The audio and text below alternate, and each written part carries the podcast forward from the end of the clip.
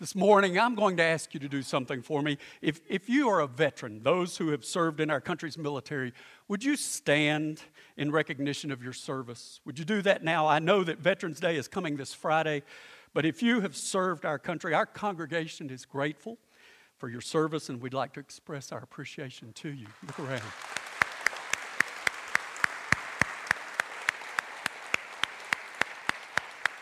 Thank you. You may be seated. When you go into the military, I've not been, but I understand, I've been told, I've had some friends who were even recruiters, uh, sergeants in the Army. When you go into the military, my understanding is, regardless of the branch of service, one of the most important things they begin to instill in every recruit is what? It's discipline, isn't it? It's discipline. Everything hinges on discipline. Cohesive units have to have discipline. Discipline is learning to obey orders without hesitation or fear. Think about the, the possibility of going into battle. Would you want to make an order and have your recruits, those who are under you, do the opposite? No. So this morning we need to think about Christianity, being Christians, followers of Christ, and how we should learn to obey God and His Word without hesitation, or fear. So, as we look at Ephesians 5 this morning, I'd like you to consider the discipline Christians are to develop learning to act, to respond, to obey without hesitation or fear. So, if you will, take your Bible, turn to Ephesians 5, verse 15 again. We're going to look at verse 15, 16, and 17. Those are the verses we'll focus on. Paul is urging the Ephesians throughout this book to understand what they have in Christ. They have so much grace, they have so much power. And he's saying, You are light. We read that earlier in the earlier scripture, verses 1 through 17. You've been made light. Once you were darkness, but now you are literally light. And so the Christians at Ephesus are told here in verse 15 to be careful as you walk in the darkness. When we put on this new garment, we talked about that two weeks ago. Putting on the garment of Christ, put on Christ. Let Him permeate you, but let Him be seen on the outside of you as well.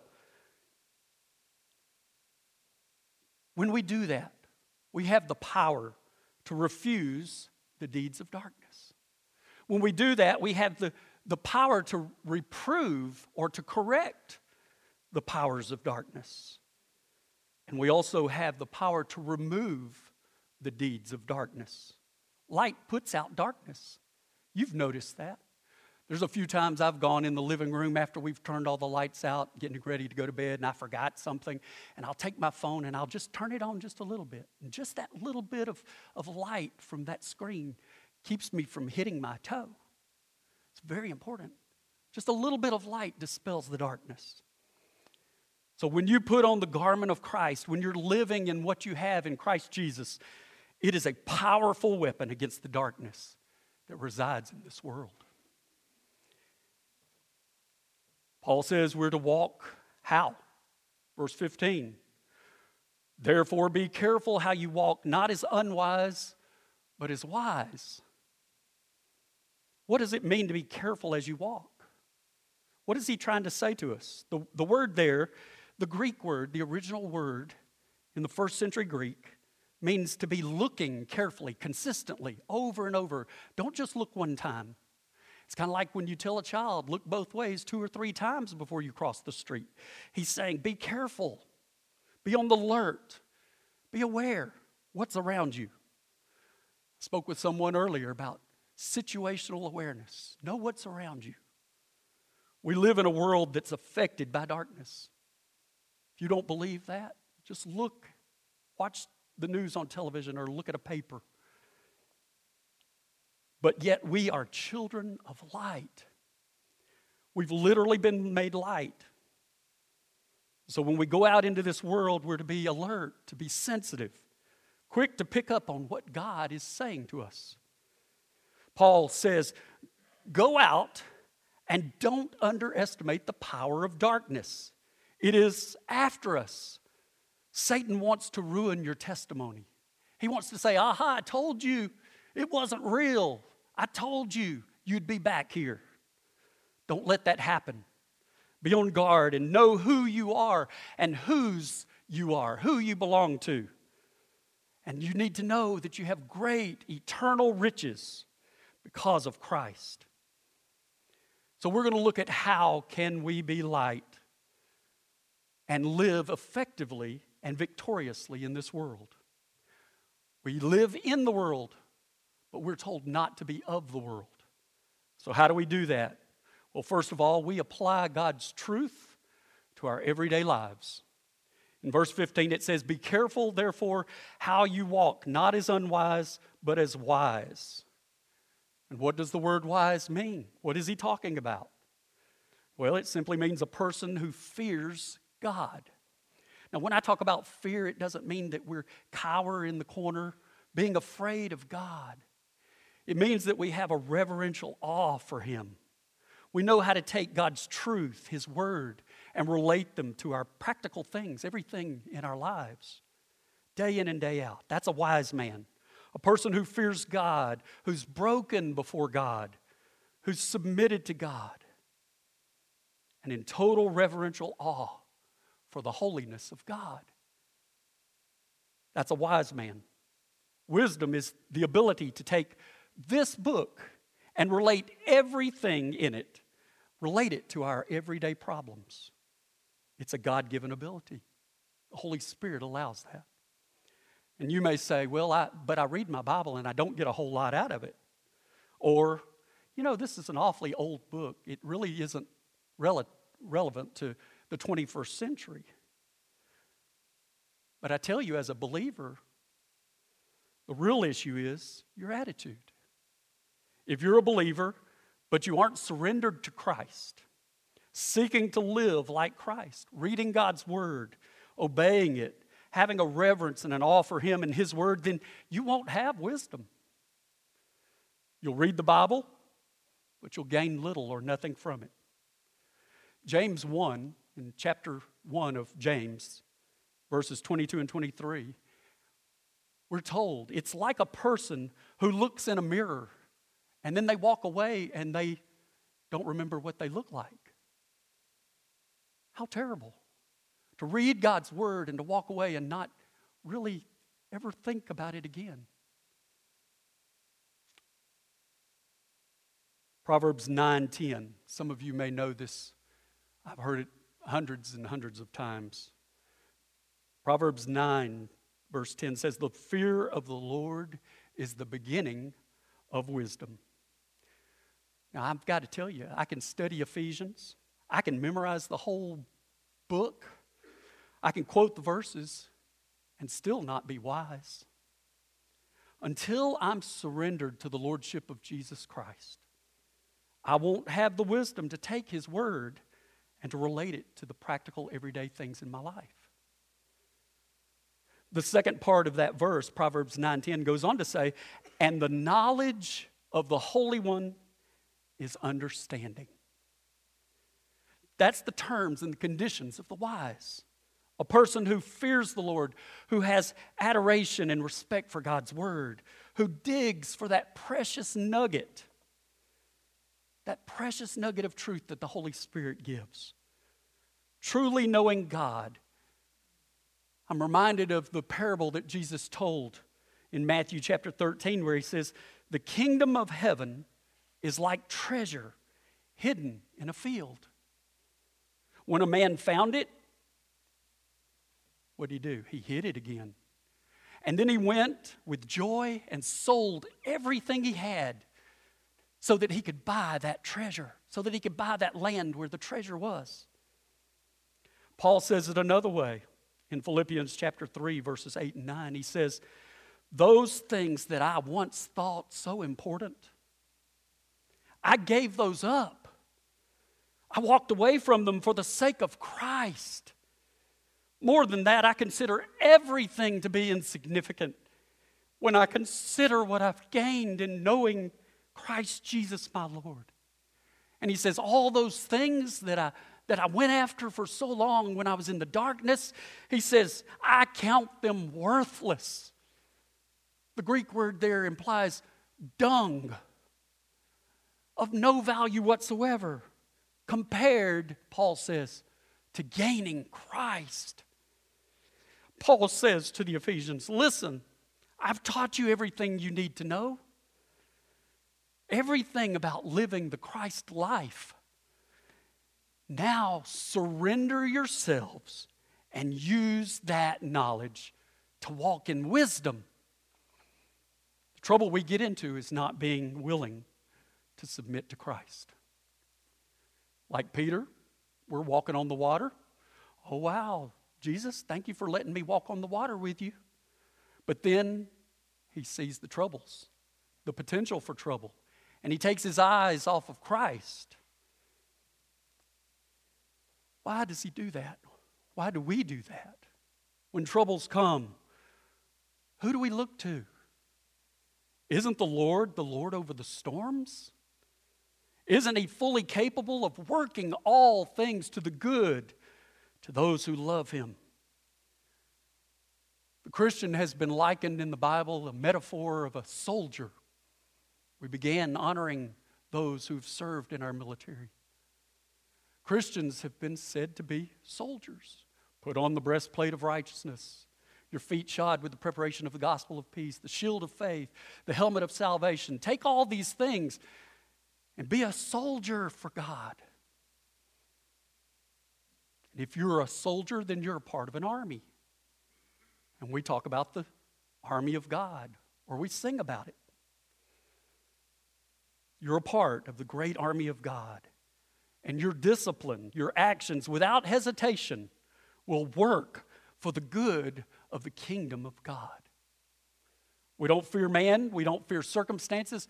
We fear, we stand in awe of, we obey the Lord. There's nothing else to fear. We are surrendered, we respect His holiness, we understand that He has a claim over our life. You are bought with a price. Therefore, glorify God with everything you are. And we do this, He gives us something you can't get anywhere else. He tells you how to take His word, put it into practical everyday usage, and the problems that we face. Paul says in Colossians 1 9, For this reason also, since the day we heard of it, we have not ceased to pray for you, and we ask that you may be filled or controlled with the knowledge of his will and all spiritual wisdom and understanding. That means that I want only what Christ wants in my life. I'm surrendered. He gives me the wisdom and the spiritual understanding. The word understanding simply means the ability to take the things going on in my life and take the Word of God, mix them together, and come up with a conclusion of what God wants as His will. So, walk as wise. We don't just simply have truth in our heads where we can quote it and we can beat people over the head with it. We live the truth, we obey the truth, and God makes us wise. Now, look at what Paul does in verse 15. In verse 15 of chapter 5 of Ephesians, he's, he compares the unwise with the wise. The word unwise means without this kind of wisdom. It doesn't necessarily mean he's not a believer. There are a lot of believers who don't have this wisdom because they're not bowed down to the lordship of Jesus Christ in their life. They may not love his word, they don't love him. So I say to you, if you're living in this way, you don't have that wisdom. You're darkened in your understanding. You've gone back to to having living in darkness. And the Word of God plays no part in your everyday thinking, your everyday living. So, the first point that I've made, we learn to apply what we know about the truth of God to our lives. The second point I want to make is you make biblical choices in every circumstance. Look at verse 16. Paul says, redeeming the time, or depending on your your translation of the Bible, it may say, making the most of your time because the days are evil. Time here doesn't mean minutes or seconds, it means a season. You know what a season is. Seasons come and seasons go. After summer comes what? Fall. The leaves start falling off the trees. It begins to get dark earlier, which is going to happen today, I guarantee you. One season begins and another ends. And Paul is saying, make the most of your time. We get one season, we get one opportunity. You don't get to make those choices over again. Many of us have made unwise choices. In fact, there's probably no one alive who can look back on their life and say, I've never made a mistake. I've never done anything that could have been done better. We probably didn't apply God's truth in our lives. Because of that, we have regrets. Paul is saying to us, Wake up. You may not have that much longer. You've got one shot. Take advantage of the opportunity. If I'm going to redeem a coupon, then I have to show it and actually give it to the cashier. Or I have to type in the code on whatever I'm buying over the internet. If I don't do that, I forfeit the advantage that that coupon had. So I need to redeem the time, I need to take advantage of it while I have it. I don't want to waste it. Life is filled with choices. You put on the garment of Christ in the morning, but you have to know with bad choices, you could be wearing that stinking garment that you had on before you came to Christ the one that was putrid, that smelled, that was dirty. We don't want that. We want to be surrendered to Christ. You have to continually make good choices, motivated by teaching from God's Word, by respect of who God is. Making sound biblical choices the way I purchase time. I have only one time around and I make the proper choices. Every time you choose, you're going to do something. That's called a deed. And one day we will answer for the deeds that we commit at the Bema seat of Christ. Deeds done for our own selfish benefit are likened to wood, hay, and stubble. In 1 Corinthians chapter 10, verses, verses 10 through 15, we're told those are going to be burned up. With the test of fire, wood, hay, and stubble, you all know. You've been in front of a bonfire or in front of a fireplace. You know what? That happens with it. But what happens to gold and silver when it's refined by fire? It becomes more pure. Choices that were made based on God's word and my willingness to do what He tells me to do purifies me. It makes me stronger and purer and, and greater and more brilliant and shine more. So, my third point is we're never to live the life of a fool. That word can be offensive. When you're in elementary school, I'm told you don't call one another a fool. You get in trouble, you get your mouth washed out. But I want you to look at how Paul uses this. He says, look in verse 17. So then, do not be foolish, but understand what the will of the Lord is. The word for fool here is the idea of a mindset that keeps you from making that keeps you from making conscientious, wholesome, sound decisions. When you and I got saved, the Holy Spirit comes into the believer. He strengthens us with his power, and it's as if my mind is flipped. It's almost like going from AM to FM frequency. Before I got saved, I was living in a total different frequency. I was darkened. The way I thought was darkness. But now, when I got saved, He saved my mind. I have the ability to reason in God's Word. I have the ability to look at life from a godly perspective. I have the ability in the Spirit of God to put things together and come up with wise decisions. But before I got saved, I didn't have that. I, I thought and made decisions from a different worldview, a foolish view. My decisions were thoughts that were based on a lie. Paul says, don't live like that. You have ability. God has given you everything you need. Don't live as if you don't know what to do. You do know what to do. Live as if you have a mind that has been made whole and sound by what Christ has done in your life. If a believer says, I can't, I can't do that. I can't, I can't serve God like that. I, I, what he's really saying is, I won't. That's all there is to it.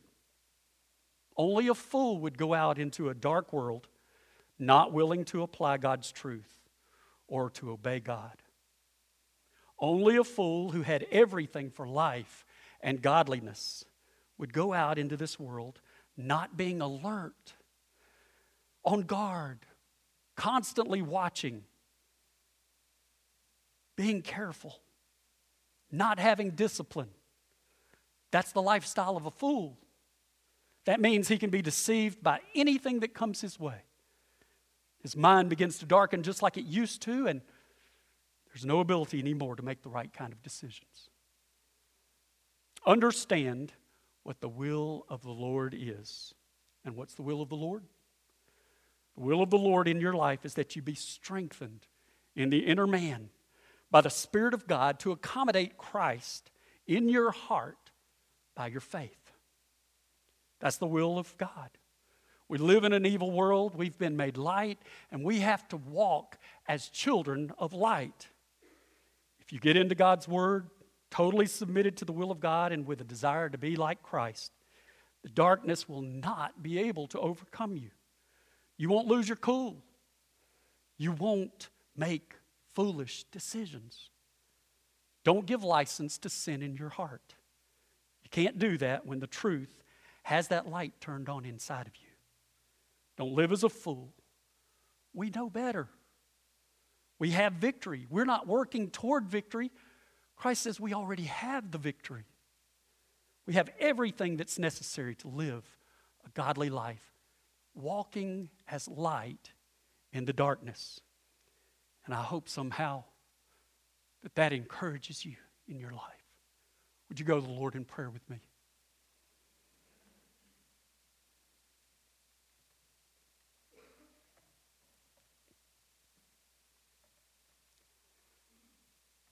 Oh God, we know your word tells us that you are light, and in you is no darkness at all. We read in the first verse of this chapter that we're to be imitators of Christ as God's dear children. So, Father, I pray that we would make you proud. I pray that we would desire you above all things. And Father, that we would walk in a way that shows the world who you really are. Because they don't know it, they're living in darkness, and they don't know how they can live differently. So this morning, I pray if there are those here who have never made that decision, I pray, God, that they would know it's as simple as Jesus preached repent, turn away from your sin, follow me. We want to follow Jesus. We want to read his word and find out who he was and what his character was and how he reacted to situations. And we want to do the same. So, God, I pray that you'd live in our hearts. Help us to remember we are more than victorious through Christ who loved us and gave himself for us. For it's in the name of our precious Savior Jesus we pray. Amen.